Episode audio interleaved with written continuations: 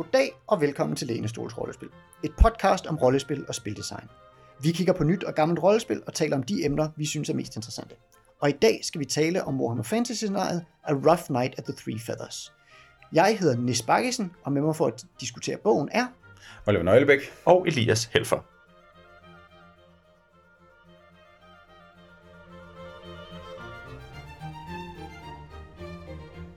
Og opmærksomme lyttere vil bemærke, at Morten Greis ikke præsenterede sig, fordi han kunne nemlig ikke være her. Han har fået en Warpstone-forgiftning. Ja, yeah, det er jo ærgerligt, um, sådan, kan det jo, sådan kan det jo gå. Vi håber på, at vi kan udfylde uh, tiden alligevel. Um, og så, som I jo måske også hørte, så er det et scenarie, vi skal diskutere, så det betyder også, at der vil være visse spoilers af A Rough Night of the Three Feathers. Um, det håber vi ikke vil ødelægge nogens glæde ved scenariet, hvis de senere kommer ud for det, men hvis det er sådan et, man lige har... Uh, har på bordet, så, øh, så skal det være, at man lige skal vente med det afsnit, til man har oplevet det. Men altså, vi, vi mener ikke umiddelbart, at, det, at man ikke godt kan spille det bagefter, hvis man lige får det lidt på afstand. Nej. Ja.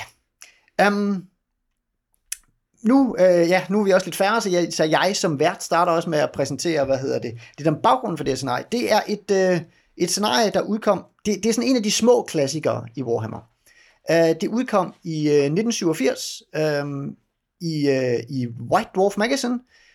Um, de af jer, der uh, følger lidt med på vores Facebook, hvor vi nogle gange lægger billeder op, så det billede, der var for at tease det her scenarie, var et billede fra forsiden af det White Dwarf, det udkom i. Um, så man har været ekstra dygtig, hvis man har gættet den.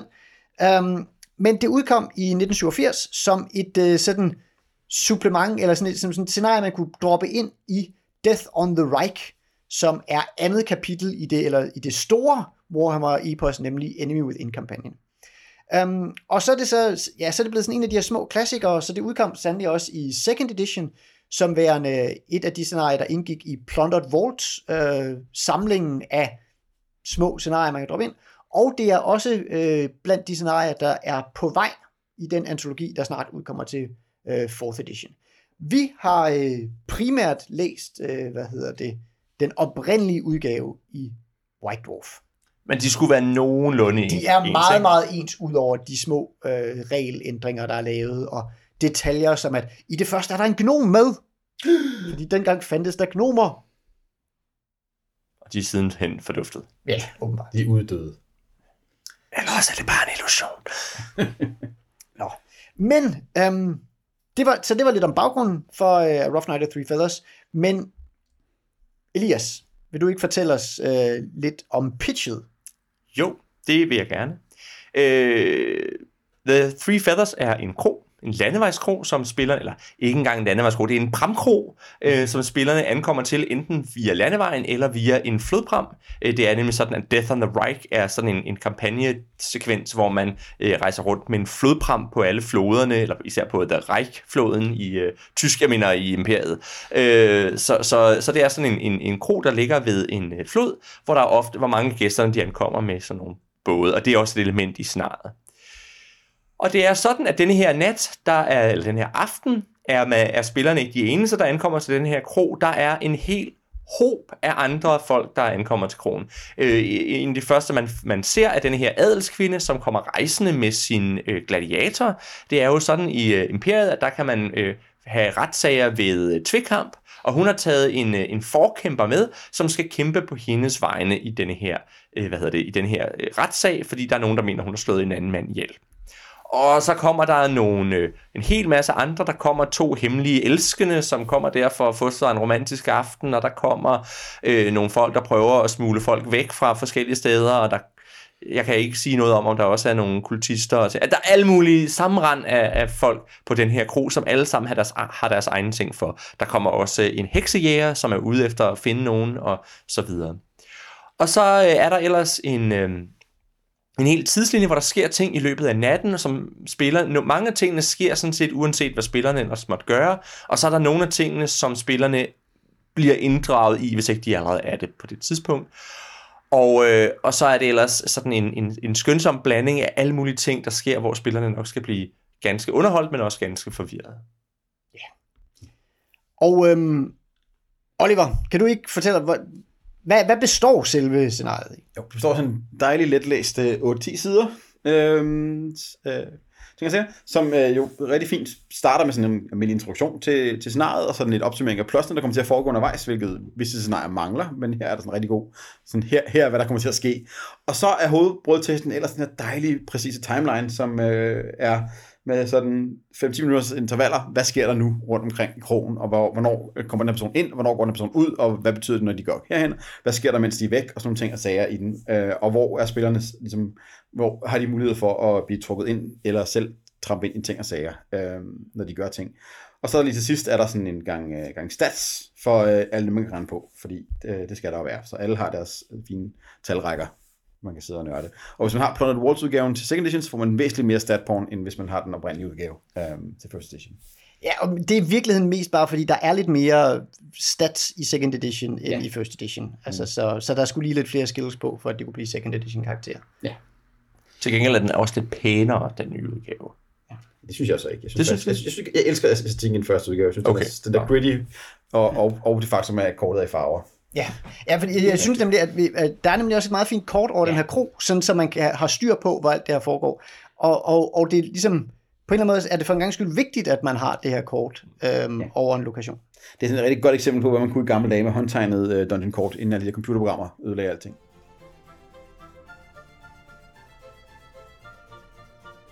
Og nu har vi jo alle sammen, ja, nu har vi fået nævnt begge, øh, begge to, og jeg vil igen nævne netop, at det sjove ved det her scenarie er jo den her tidslinje, der er. Fordi det her er jo, hvad man siger, det er jo et scenarie fra ja, de gode gamle 80'er, eller hvad man siger, hvor det man normalt udforskede var dungeons. Og det her er sådan set også en dungeon. Det er jo bare en temporal dungeon, mm-hmm. i stedet for en rumlig dungeon. Fordi i stedet for, at man ligesom går, øh, går ned og finder en eller anden dør, man sparker ind, så er det på et eller andet tidspunkt i den her tidslinje, at spillerne ligesom begynder at blande sig og finde ud af, hvad der sker. Um, og, øh, men, men tidslinje er der stadigvæk til, ligesom, til, at man som spilleder bliver støttet i, nå okay, jamen fair nok, nu har de så forstyrret de to elskende, der var på vej op, og, og de begyndte at ligesom snage det og så videre. Ja, men jeg ved stadigvæk, at om cirka en halv time, så skal de, når de står herhenne på kronen, så hører de, enten hører de et skænderi nedenunder, eller også så er de faktisk nedenunder, så de kan observere, hvem der er, der skændes. Altså, at, øh, at jeg har ligesom den her struktur, der fortæller mig, der hele tiden holder et liv i den her gruppe. Mhm. Altså i virkeligheden, så minder det mig rigtig meget om, hvis nu man tog en Agatha Christie-historie, Ja. eller Midsummer Murders, eller så tog man et par afsnit af Midsummer Murders, og lagde oven i hinanden. Ikke? Det her med, der er ligesom en eller anden øh, for- forbrydelse, eller nogen, nogen, der laver et eller andet, de er lyssky, og så foregår der nogle ting, som ligesom mudrer vandene, bortset fra, at der ikke er én historie, men der er ligesom tre-fire historier, der mudrer vandene for hinanden. Ikke? Altså, så, så, så det er den der, den der sådan, nærmest sådan en pastiche af sådan en krimi-fortælling, Ja, ikke? ja. Der, der foregår. Det er faktisk meget sådan omvendt Agatha Christie, hvor at, Ja. i Agatha Christie, der, der er nogen, der slår ihjel, og så bruger Poirot resten af, af bogen på at regne ud, hvordan tidslinjen var, og hvor, hvor hvem var hvornår, og hvem, hvorfor det var, at pastoren havde hadet øh, grevinden så meget. Ikke? Her der starter man med forenden, og så øh, i stedet for at leve det baglæns, så gør man det forlæns. Ja, Lige præcis. Jo, og, man, og, man, og oplevelsen er, er ligesom den der med at få lov til at bumle rundt i det, Ja. og, øh, og finde ud af, at, altså, og netop også det der med, hvad man siger, det der med, at hey, du er på en levende lokation. Ja. Den her kro sker, fordi der sker ikke kun ting der, hvor jeg er, men faktisk meget af tiden vil der sikkert ske ting der, hvor I ikke er, fordi det vil skulle være et, et underligt held, hvis man, i hvert fald første gang, man ja. Bumler rundt i det her, har en idé om, at øh, hvorfor der pludselig er nogen, der skriger op ovenpå og sådan noget, fordi, nå okay, jamen, der var nogen, der gik op for et kvarter siden, men vi er altså travlt med den her armlægningskonkurrence, som vi nu er blevet involveret i. Og, Ja. øhm, altså, så, så på den måde er det, øhm, er det en, hvad man siger, det er en sjov ny struktur, og det er noget, man ikke lige ser så meget. Øhm, Mm-hmm. Altså, jeg, kan, jeg kan ikke komme på andre scenarier, der har det i hvert fald i den samme rene grad. Der er nogle call-scenarier, der har sådan noget med, så på den her dag sker det der, så på den her dag sker det det her. Men, men den her sådan nærmest på minuttet tidslinje for, hvad der sker. Det kan også være, jeg har øh, spillet det for nylig i øh, den Warhammer-kampagne, som jeg øh, spiller, øh, eller hvor jeg har Morten som spiller, um, og hvor det, det var sjovt som, som spilleder at sidde med den her, og på den ene side ligesom sige, okay, det er fint nok, det I laver lige nu, og, og svare på det, videre, men også skulle huske ligesom at holde liv i det her, og sige, ja ja, det er fint nok, at I gerne vil gøre det der, men jeg har brug for at fortælle jer, at lige nu er der gået ild i det her. Eller, øhm, fordi så vil I måske ændre jeres, øh, jeres ting. Men det, er, men det er ikke svært at holde styr på. Det er ikke sådan, det er ikke sådan en af de der ting, hvor man, jeg har 15 bolde, jeg skal holde i luften eller sådan noget, fordi man har den her meget stringente linje at, at køre ned på. Og det er også, altså, jeg synes i virkeligheden, når jeg kigger på det, øh, så, så sker der en hel masse ting, og hvis spillerne ikke var der, så er der meget lidt, der vil foregå anderledes. Men det er, hvor i nogle, i nogle scenarier vil jeg synes, at det var en, et problem, synes jeg faktisk, det er en styrke her. Ja. Fordi, øh, hvad hedder sådan noget, øh, hvis spillerne ikke gør noget, så er det deres egen skyld. De har alle mulige muligheder for at se ting og blande sig i ting, og så må jeg så som spilleder så improvisere på, hvad der så sker. Men det kan jeg godt, for jeg har et robust skelet for, hvad der skal ske som jeg så kan, kan tilpasse afhængig af, hvad der sker med mine karakterer. Jeg synes også, altså, som spilleder er der, er der et, øh, har den her, i forhold til mange andre scenarier, sådan en reelt payoff ved at spilleren, når, engagerer, når spilleren engagerer sig med et eller andet, så skal jeg som spiller lige pludselig finde ud af, hvad sker der så? Og det er det, det er sådan noget, jeg sidder og glæder mig som spiller, det er sådan, oh, hvad, hvad sker der så? I stedet for at det bare er lineær dungeon ting, altså jeg ved, hvad der sker næste gang, uanset hvad spillerne gør i det her rum, så bliver det næste rum det samme. Her, nej, nej, jeg skal ligesom også, hver gang de gør noget, så skal jeg selv regne videre ud, hvad der sker. Og det er jo en sjov udfordring som spilleder. Det er ikke sådan, at man normalt får øh, lov til at sidde med i, i, den her, i det her tempo, synes jeg. Nej. Øh, Nej, og, man, og samtidig man har alle, hvad hedder det, redskaberne, fordi ikke bare har man den her tidslinje til ligesom at sørge for, at der er liv i alle de ting, man ikke lige interagerer ja. med, men man har også nogle ret klare motiver. Altså, det, det er ikke ja. fordi, det er ikke sådan nogle komplicerede historier. Øh, altså, ja, der er netop syv historier oven i hinanden til at, øh, til at mudre vandene, men til gengæld er de ikke hver især komplicerede, så jeg ved godt, hvad, hvordan ja, hende den adelige, som skal til sin ret til, hvordan hun vil reagere på, hvis der pludselig er nogle stodder der inde på hendes værelse. Altså, at, at det, ikke, det er ikke svært at regne ud, hvordan de skal reagere, men det er netop, jeg skal hele tiden så tage stilling til det. Ja. Så, så, så det er netop, øh, altså på den måde, på den måde kan det noget. Og nu, og apropos det her med spoilere, så er det også sjovt netop, øh, fordi det er sådan et scenarie, hvor du har svært ved at opleve det hele på en spilgang som spiller. Ja. Um, og man har svært ved som spilleder at få, uh, netop, altså netop fordi det sjove ved det, det er at se, hey, hvad sker der, hvis spillerne begynder at grave i det, i det her plot? Man ved, at de kommer ikke til at pille dem alle sammen. Det kan da være, at man ikke har lyst til at sætte dem alle sammen i spil. Um, at man ligesom siger, Nå, jeg, nu starter vi Rough Night of the Three Feathers, men jeg har valgt plot 1, 2 og 5 og 7 eller sådan noget. Og så de andre, de, de er der slet ikke. De karakterer er, mm. er der ikke. Der er ikke nogen, der vil savne dem på, på kronen. Men så kan jeg sætte dem i spil en anden gang. Så der, på den måde er det faktisk sådan et, hey, det her det er sjovt at replay. Det, og det bliver lidt ligesom sådan et, øh, et time stories, eller jeg ja. ved ikke, om nogen af jer kender sådan det klassiske, et af de klassiske computerspil, The Last Express, som også er sådan et øh, mysteriespil, hvor man er på N-Expressen, og der er sådan en tidsting, og man skal... Jeg sidder og tænker Tragedy Looper, hvis eller der er Tragedy Looper, ja. ja. Ja, hvor der også er de her mysterier, der ligesom væver sig ind og ud af hinanden, ja.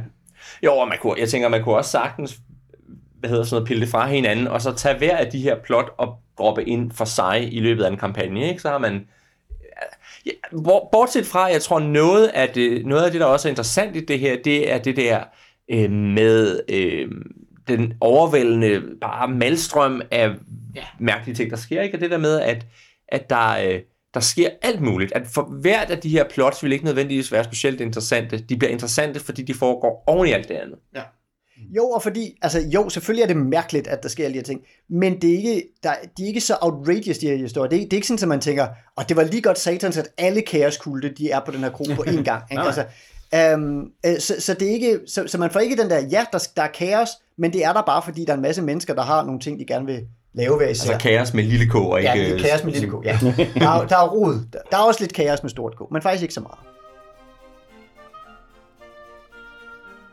Um, hvilket måske faktisk bringer os meget godt videre til næste emne, nemlig hvad, hvad det her scenarie er som sådan i forhold til Warhammer. Og som, så det kan det være, Elias vil fortælle os lidt om det. Ja, øh, fordi man kan sige, Warhammer bliver jo ofte solgt på, på altså, de her kaos-ting og, og sådan nogle af de her lidt overnaturlige ting.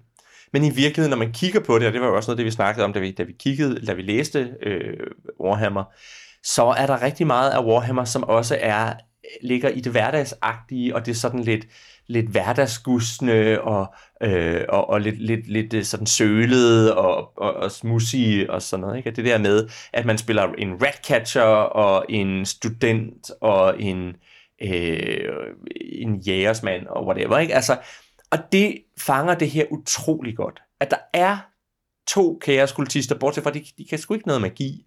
Det eneste, de kan, det er, at de kan komme, og så kan de true deres tidligere øh, medkultist, Studiekammerat. studiekammerat, ja lige præcis. Ikke? Øh, og så ellers så er det en, en helt almindelig adelskvinde, som er lidt ude at, lidt ude at svømme, og det er to, øh, to fordægte elskende, og det er nogen, der prøver at smule en væk fra lovens lange arm, og altså, øh, selv heksejægeren er i virkeligheden på jagt efter noget helt banalt og hverdagsagtigt. Der er, der er ingen magi i det her. Og alligevel er det så arketypisk Warhammer. Fordi det er det der med, det er sådan den der lidt falske renaissance, hvor mm. alting bare er sådan lidt, lidt lortebrunt, og, øh, og, og, og hvor, hvor det der er, altså jo, der er onde kæreskuder, men det er lige så meget det, at der er mennesker, der bare er nogle tåber. Det er mudderbøgerne fra uh, the Holy Grail, Ja. yeah. Python, ikke? Jo, Ja. ja. jo, det, det, er det, det er det lidt nogen, i, i nogen grad, ikke? At det er, det er den der sådan... og, og det er noget af det, der er det fede ved Warhammer, det er, at man ikke... Altså, det er ikke... Alle er ikke Elven Rangers og, og, og Wizards og Mages og ting og sager. Man er sgu menneske, mennesker, og øh, mange af de ting, der sker, er bare helt almindeligt. Ja. Øhm, og det synes jeg er noget af det, der... Altså, på den måde synes jeg, det her, det er jo, og det snakkede vi om, før vi startede, det er, det på den måde er det et godt intro til scenar- scenarie til Warhammer. Ja. Altså, hvis du har nogen, der kommer fra... Lad os nu sige, at du har nogen, der kommer fra Dungeons, Dungeons and Dragons og skal prøve at spille Warhammer, så er det her et godt sted at starte, starte med at ligesom sige, hvad er det, det her handler om? Det her, det handler om mennesker, der intrigerer og er menneskelige og, og laver mærkelige ting. Jo, og, og, og- og det handler også om det her klassesamfund, med, som, som, fordi alle klasserne er her. Ikke? Altså, der, er, der er både der er de adelige med hende, hendes øh, følger, og så er der de, så er der de fordæk, altså de der elskende, de er faktisk også adelige, men de er jo så lidt, de, de er lavadelige, og de er jo også, de er der under dæknavne, så de kan ikke sådan helt spille på deres, øh, på deres adelighed. Og så er der sådan det, det almindelige pøbel, og så er der så øh, øh, ja, gnom eller halving tyven, som ligesom går rundt og, og, og prøver at, at luske sig til ting og, og sager, mens, øh, mens folk kigger den anden vej og sådan noget. Um, og der er smuglere og sådan noget. Så der er også, så man har også ligesom fået hele det her, ja, hele den her verden presset ind som sådan en lille mikrokosmos, hvor der også dermed netop bliver plads til spillernes, altså fordi, ja, Warhammer-karakterer, de er de her sådan folk fra lidt forskellige lag og, og sådan lidt, men den her lille parteflok, men de bliver puttet ind i, en, i et sted, hvor der er plads til en apart, altså hvad man Ja. siger, der er ligesom, det er ikke sådan, at man, man sidder med den der med, hvorfor er, hvorfor er den her Ratcatcher nu oppe ved hoffet, men, men man sidder og tænker, ja okay, det er måske ikke lige Ratcatcheren, vi sender hen for at snakke med hende der, den adelige. Vi prøver måske lige, uh, i det mindste ham, der er lidt studentikos, øh, og prøver at tale for os og sådan noget. Men, men, men Ratcatcheren må gerne være her, og han kan til gengæld så stikke, øh, stikke næsen i noget andet. Og sådan noget. ikke? Altså, at det er på den måde også et rigtig fint mikrokosmos, de, de får skabt af hele Warhammer-verdenen. Ja, jeg synes, jeg synes netop, når det jeg tænker med det her scenarie, var rigtig fint sådan en menu for, hvordan man, hvad man kan møde i Warhammer. Når spillerne ligesom, øh, i starten af en kampagne skal vide, hvad det er, man kan møde i Warhammer, og sådan, for som spillet at pejle ind på, hvad er de interesseret i? Ikke? Altså, er det de mærkelige præster, der går og, øh, og messer på, på værelset, de synes er spændende, eller er det adelen, de gerne vil sokke op til, eller er det den bounty hunter, der kommer ind og er sej? Hvad er det, de sådan bliver tiltrukket af i det her? Øhm, Er det en bounty hunter? Ja. Undskyld, ja, det er rigtigt, det er det. Øhm, så, så er det, man, man kan ligesom pege sin spilgruppe af ret godt med at se, hvordan de interagerer med det scenarie, for det er sådan en fin sådan, vifte af, af, af Warhammer-ting, øh, sådan helt normale Warhammer-ting, som man kan bruge til at, at guide dem med senere. Ja. Og så øh, demonstrerer den jo også en af de allervigtigste øh, sådan elementer ved, øh, ved setting Warhammer, som er de tossede tyske navne, mm. fordi, øh, fordi der er nogen, der har siddet med en tysk ordbog og fundet på tåbelige efternavne til folk, som for eksempel advokaten, som hedder Rechtshandler, altså øh, retshandler, øh, eller, eller der har vi... Øh, øh, hvad hedder sådan noget, øh, ho- hovedjægeren Kopfgeld, Ja. og hvad det nu ellers hedder alle sammen, ikke? Ja. Så, Eller Bounty Hunter en kopfgæld, ja. ja, lige Ja. præcis. Jo, jo jamen, altså netop øh, den slags tåbeligheder også, og den demonstrerer også gerne, hvad hedder det, Warhammer-verdens urimelighed, Ja. ja. fordi at, ja, nu har vi snakket om, at spillerne kan lidt interagere med det, de vil, og så videre. Men hvis, hvad hedder det, øh, hvis de nu ikke tager sig sammen og gør noget, hvis de nu bare prøver at være gæster på den her kro, og det er for så vidt en rimelig nok tilgang at have til alt det her kaos, der er, og i virkeligheden var vi i gang med noget andet, øhm, og vi skulle bare lige overnatte på den her kro, øh, og godt nok havde vi en snigende mistanke om, at nu, nu spillet og begynder at sige, at det her det er et scenarie, så, skal, så er der nok et eller andet, vi skal lave, men, men hey, vi, vi prøver at spille vores karakterer, så vi behøver ikke gøre så meget. Jamen så, så kommer den med passende Warhammer urimelighed og siger, nå jamen, så bliver I anklaget for noget af det her, der får. Altså, fordi Ja, ja, I, I, var også, I er også nogle sære mistænkelige typer, og i øvrigt er der nogen, der har støvlet kniv og fået den involveret ja. i det. Og hun er adelig, du har ikke så meget skulle have sagt nu. Nej, Ja. øhm, så, altså, så, så det er også en meget fin intro til, hey, det her det er sådan Warhammer er. Det er jo rigeligt. Uh, det, det, det er urimeligt, og det må man lidt, lidt ligesom... Men det er heller ikke, hvad kan man sige, det er ikke sådan en, Nå, og så bliver I smidt i kashotten, det er sådan en, Nå, men så bliver I deputized, eller pressganged, eller på anden måde ligesom sådan tvunget til at, til rent faktisk at gøre noget. Ikke? Altså, øhm, Ja, og det er jo også det der med, at Warhammer også i nogen grad er, er en, et, et rollespilsunivers, hvor man kan ikke man kan ikke gøre ingenting. Altså, hvor der er nogen, der er nogle rollespil, hvor hvis man ikke gør noget, så står tingene stille. Det gør Dale ikke i Warhammer. Mm. Der, der, der, sker, der sker ting, hvis man ikke gør noget. Og det er ikke specielt, det er ikke nødvendigvis fedt for Nej, ens det er karakter. en meget aktiv entropi, der driver Warhammer Ja, lige præcis. aktiv og personlig. ja. eller det er i hvert fald netop, ja, det er ja. sådan, Warhammer helt skal være, Ja, ja, og det er dermed, det er sådan, derfor det her scenarie er, er en god intro. Ja.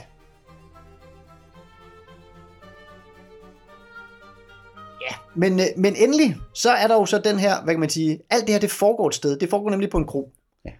Kan du ikke fortælle os lidt mere om den, Oliver, og hvad det, hvad det giver os? Jo, altså, altså det er jo en rigtig dejlig sådan øh, øh lande- og vandevejskro. Øh, den her, det er sådan en, en, et fint mødested, hvor folk kommer fra landevejen og skifter over til at sejle med, øh, med båd næste morgen, øh, eller efter, altså kan man overnatte imens. Sådan, sådan en rigtig fint illustreret to-etagers bygning med værelser ovenpå, og alt, hvad man forventer i en kro af, af ting og sager. Den er bare enormt levende beskrevet, både sådan... Øh, Kortet af den er enormt sådan, uh, tiltalende og nemt at, at sætte sig ind i og, og, og lave sit billede i sit hoved. Og så også i løbet af, hvad der sker i historien, får man sådan et rigtig fint billede af, hvordan livet på krogen er, og hvordan folk reagerer over for hinanden, og hvordan sådan, det er at være på den her krog. Uh, øh, så det er sådan et enormt, i sig selv, enormt fint billede på, hvordan en, uh, en krog kan være i Warhammer, og hvordan sådan, denne specifikke krog er specielt. Ja, og, og det bliver jo meget vigtigt her, ikke? Fordi, Ja. fordi, netop fordi der foregår så meget på krogen, så bliver det vigtigt at vide, hvad der foregår ved siden af noget andet, ja. og, og så videre. Ikke? Og det gør jo også, at alle, alle ender og kanter af den her krog er, er befolket næsten hele tiden. Og der synes jeg jo, altså jeg synes tit, når man er på en krog, så ser man kun krogstuen, fordi det, det er der, ja. Hvor spillet lige kan finde ud af, at der sker et eller andet. Ikke? Og, øh, og, og her, der har vi det der kort, som gør, at, og, og, og den der tidslinje, som gør, at vi kommer helt ret rundt. Øhm, og, og, og det gør jo nogle fine ting, tænker jeg. Altså, nu ved jeg ikke, hvordan, hvordan du har oplevet det i spillenæs, men, men altså, at man får i hvert fald fornemmelsen af, når man læser det, at, at spillerne får ret hurtigt et forhold til den her krog. Mm. Jo, eller i hvert fald får man som spilleder, bliver man meget hurtigt, altså man, man kan bruge alle de, ikke? som, som sagt, det er kun, øh, det er kun otte sider langt scenarie, så der, Mhm. der er ikke meget overskue, men, øh, men det her kort, altså, fordi det, det er i spil for at finde ud af, hey, jamen, hører du, hvad, hvad ser du nu, hvad hører du nu, står du på den rigtige gang til at se det her, hvis du vil ind på et tomt værelse, er der så, øh, er der et lige i nærheden, du kan, du kan hoppe ind på, og, sådan, og, og spillerne begynder jo netop også at, øh, at kravle ud af vinduer for at, øh, eller at sådan kigge hen over gården. Og, altså, at, at pludselig alle detaljer i, hvordan den her kro er, er udfor, udformet, bliver for en gang skyld, de bliver, altså nu, hvis jeg siger vigtige, så kommer det lidt til at lyde som om, at det kan blive sådan en byrde, hov, man skal fandme have styr på alle detaljerne. og Sådan. Nej, men det er mere bare det der med, at man kan blive stillet et spørgsmål øh, om, hvad sker der nu, eller hvad er der, og man kan svare på det meget nemt. Altså, at man er ikke, jeg følte mig i hvert fald aldrig, aldrig i tvivl, og samtidig så var det ligesom sådan en, det, det, var ikke, det var ikke sådan en hel by, jeg skulle have styr på. Det var ikke, øh, det var ikke sådan en, øh, det var ikke en dungeon, hvor hvad der skete i det ene værelse, påvirkede ikke, hvad der skete øh, 10 meter ned ad gangen. Det, altså, det, den, er, den er sådan enormt integreret, var, var, min, var min oplevelse.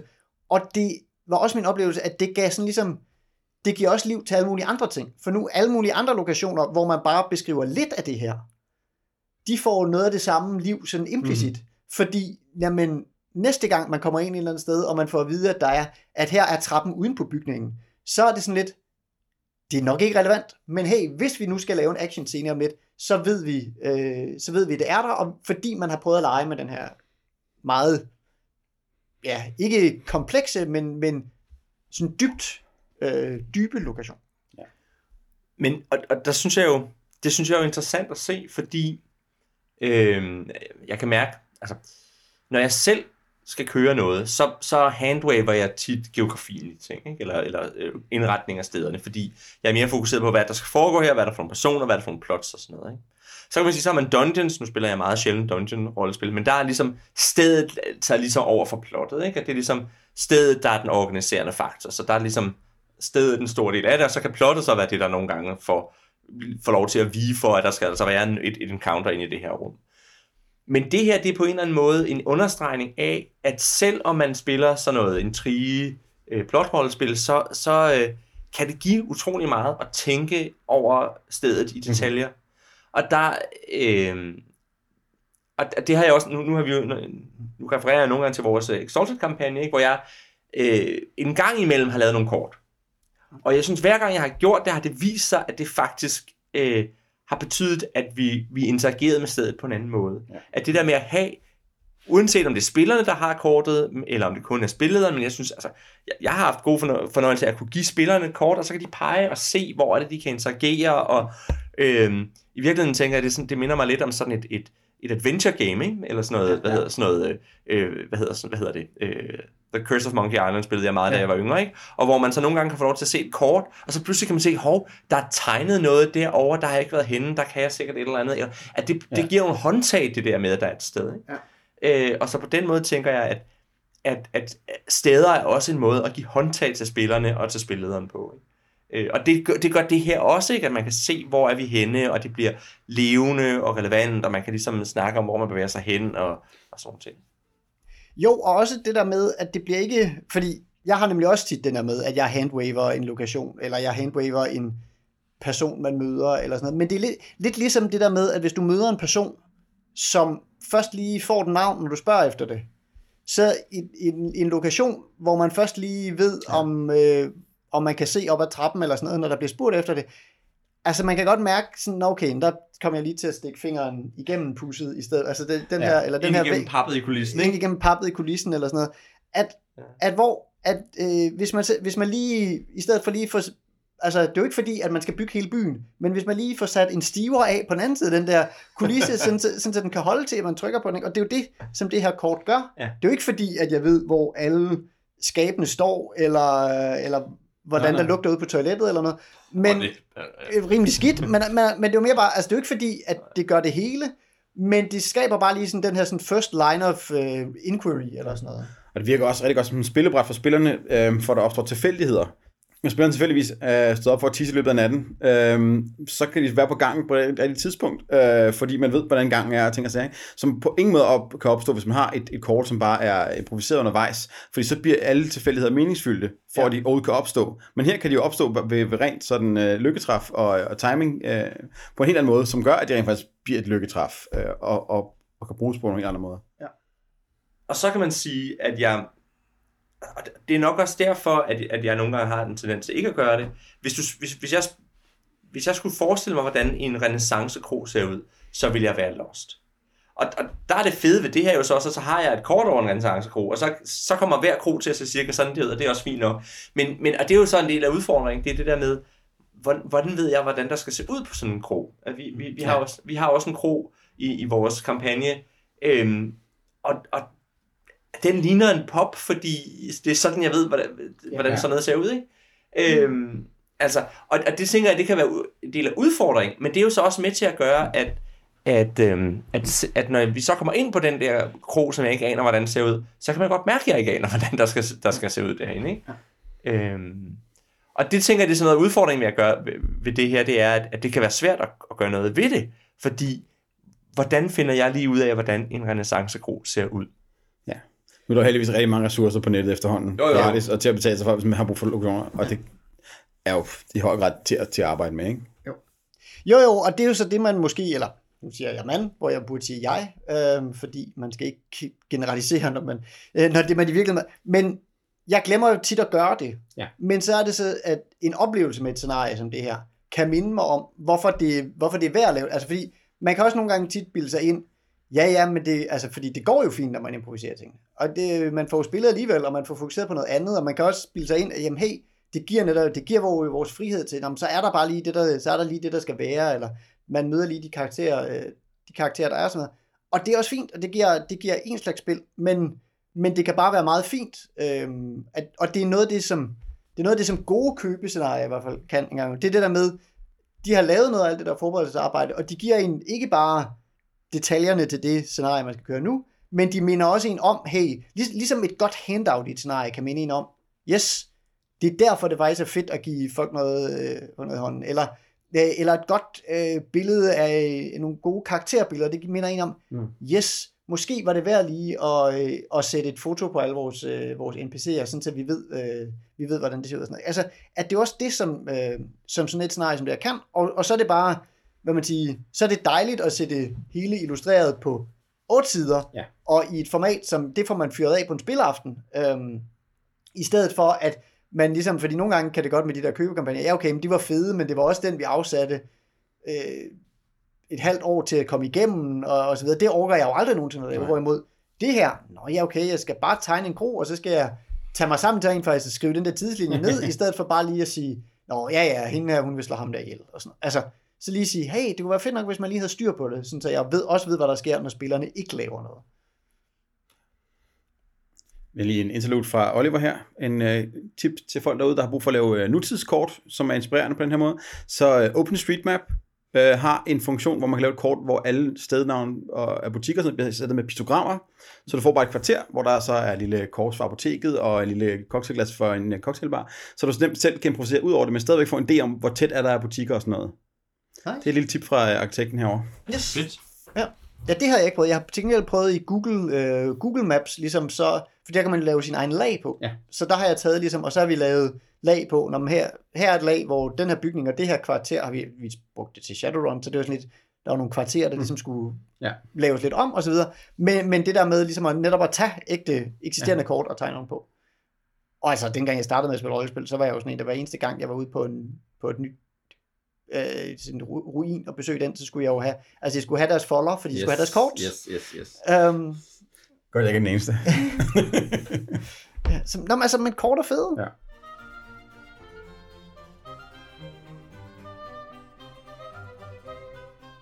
Det tror jeg måske var det, vi lige havde at sige om, øh, om Rough Night. Det er også et kort scenarie, så det er jo ikke, og vi, vi vil trods alt ikke gå alle øh, tidslinjerne igennem i, i pinlig detalje, fordi godt nok har vi lovet spoilers, men der er ikke nogen grund til ligesom at forklare hele vores spilsession i detaljer. Um, men, men hvad synes vi om det? Nu har vi udtrykt sådan lidt øh, spredt begejstring, men hvordan vil vi summere op? jeg vil gerne have spillet det her. Nu kan man sige, nu skal der nok, altså, der, der skal ikke gå mere end en måneds tid eller to, så har jeg glemt nok til, mm. at jeg godt ville kunne spille det her. Øhm, og det vil jeg gerne. Jeg synes, det ser interessant ud. Det har også i virkeligheden givet mig øh, mere lyst til for eksempel at spille Death, uh, Death on the Reich, eller måske endda i det hele taget Enemy Within, fordi jeg tænker, om hvis det er det her, det handler om, det, det, det kunne jeg godt. Det kunne jeg godt synes var sjovt. Så er det ikke sikkert, at jeg, om jeg, jeg ved ikke, jeg kan ikke helt vurdere, om jeg har staminaen til at spille det hele igennem, men altså, men, men, men, øh, men denne her form for Warhammer vil jeg faktisk synes var sjovt at lege med, på en eller anden måde, ikke? hvor man kan sige, øh, jeg ikke på samme måde ville have lyst til at spille en masse gamle D&D-moduler igennem, tror jeg. Det skulle være primært for at opleve, hvordan det var. Men det her kunne jeg godt spille for fornøjelsens skyld. Ikke? Og, og det synes jeg da er, altså det er et scenarie, der har været 20 år gammelt, eller noget af den stil, 32. måske endda 30 år gammelt. Det er sgu da meget godt gået. Ja. Jo, men altså, jeg sidder nemlig også, jeg, jeg er overrasket også over, altså fordi det er jo, ja, ud over statblokkene, nærmest uændret ja. i sin second edition udgave. Jeg har så spillet det i min 4th edition kampagne. Vi ville ikke vente på, at det udkom Mm. på 4th edition, fordi det, det er der ikke brug for. Der er en, altså det her er, jamen det er ligesom en Agatha Christie roman. Ja, ja, det er en, det, det er en kliché, og man ved, øh, man ved på den måde, hvad det er, man får, men det er også ligesom sådan peak øh, Ja, det er scenariedesign. Jamen det er det, og og der er ikke noget, der er afhængig af, at spillerne skal rulle et eller andet, eller, øh, eller at de skal klare en kamp eller andet for at komme videre. Fordi det er sådan set bare, der sker ting, og I kan prøve at få det bedste ud af det, øh, som I kan. Ikke? Så det er også sådan enormt sådan stabilt, ud over øh, Warhammer-sætningen, hvis det er det, man vil. Ja, ja, altså man kunne, altså udover at man måske så ville lige ville Tone nogle navngive, ting ned og sådan noget. øh, navngive ja. folk lidt mere øh, rimeligt på en eller um, og, og, Mindre og, til hø. og, og, og, to, og, tone, og tone et par urimeligheder ned, eller, eller twiste dem til noget andet, sådan. så, så er det jo også, ja netop, man kunne sagtens flytte over i en, i en anden fantasy-verden, eller for den sags skyld, modificere det lidt, og, må, og måske endda få det over i, i sådan som en slags call-inspiration af, at hey, mens I er på vej til det store mysterie, så lander I et sted, hvor der rent faktisk er lidt, er lidt liv. Og i hvert fald det der, det der grundlæggende koncept med, hey, sørg nu for at lave historier, der er liv i, uden at spillerne rører ved dem, Mm. øhm, synes jeg også er sådan en... Øh, og, og lad det gerne være de små historier, fordi det er fint nok, at den store historie, den er drevet af spillerne, og den handler om spillernes ja. karakterer osv. Altså, at på den måde kan man sige, det her det er jo old school, fordi det er netop, det er ikke de her moderne scenarier, story now, hvor det er drevet af, hvad spillerne vil, og hvad de øh, sætter i gang. Men for at holde liv i verden omkring dem, kan det være fint med, med de her historier, der kører af sig selv. Eller man skal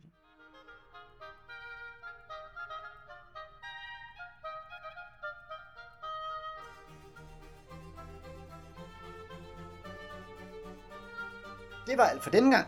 Hvis du vil kommentere på dagens afsnit, eller bare gerne sige hej til os, så kan du finde os på lænestolsrollespil.dk. Du kan også finde os på Facebook, hvor vi er Lænestols Rollespil, både som gruppe og som side. Eller du kan skrive på, øh, til os øh, på kontakt Og i den sidste der, der er det Lænestols Rollespil med AE i øh, adressen. Vi er Elias Helfer. Oliver Nøglebæk. og Nis Bakkesen. Tak for denne gang, og vi håber, I vil lytte med næste gang, hvor vi skal tale om Dragonlance. Uh, mere specifikt endnu et Dragonlance-scenarie, nemlig Dragons of Despair. Og øhm, ja, så er det vist tid til, at de kommer ud af fjerne her på krogen og videre ud i verden.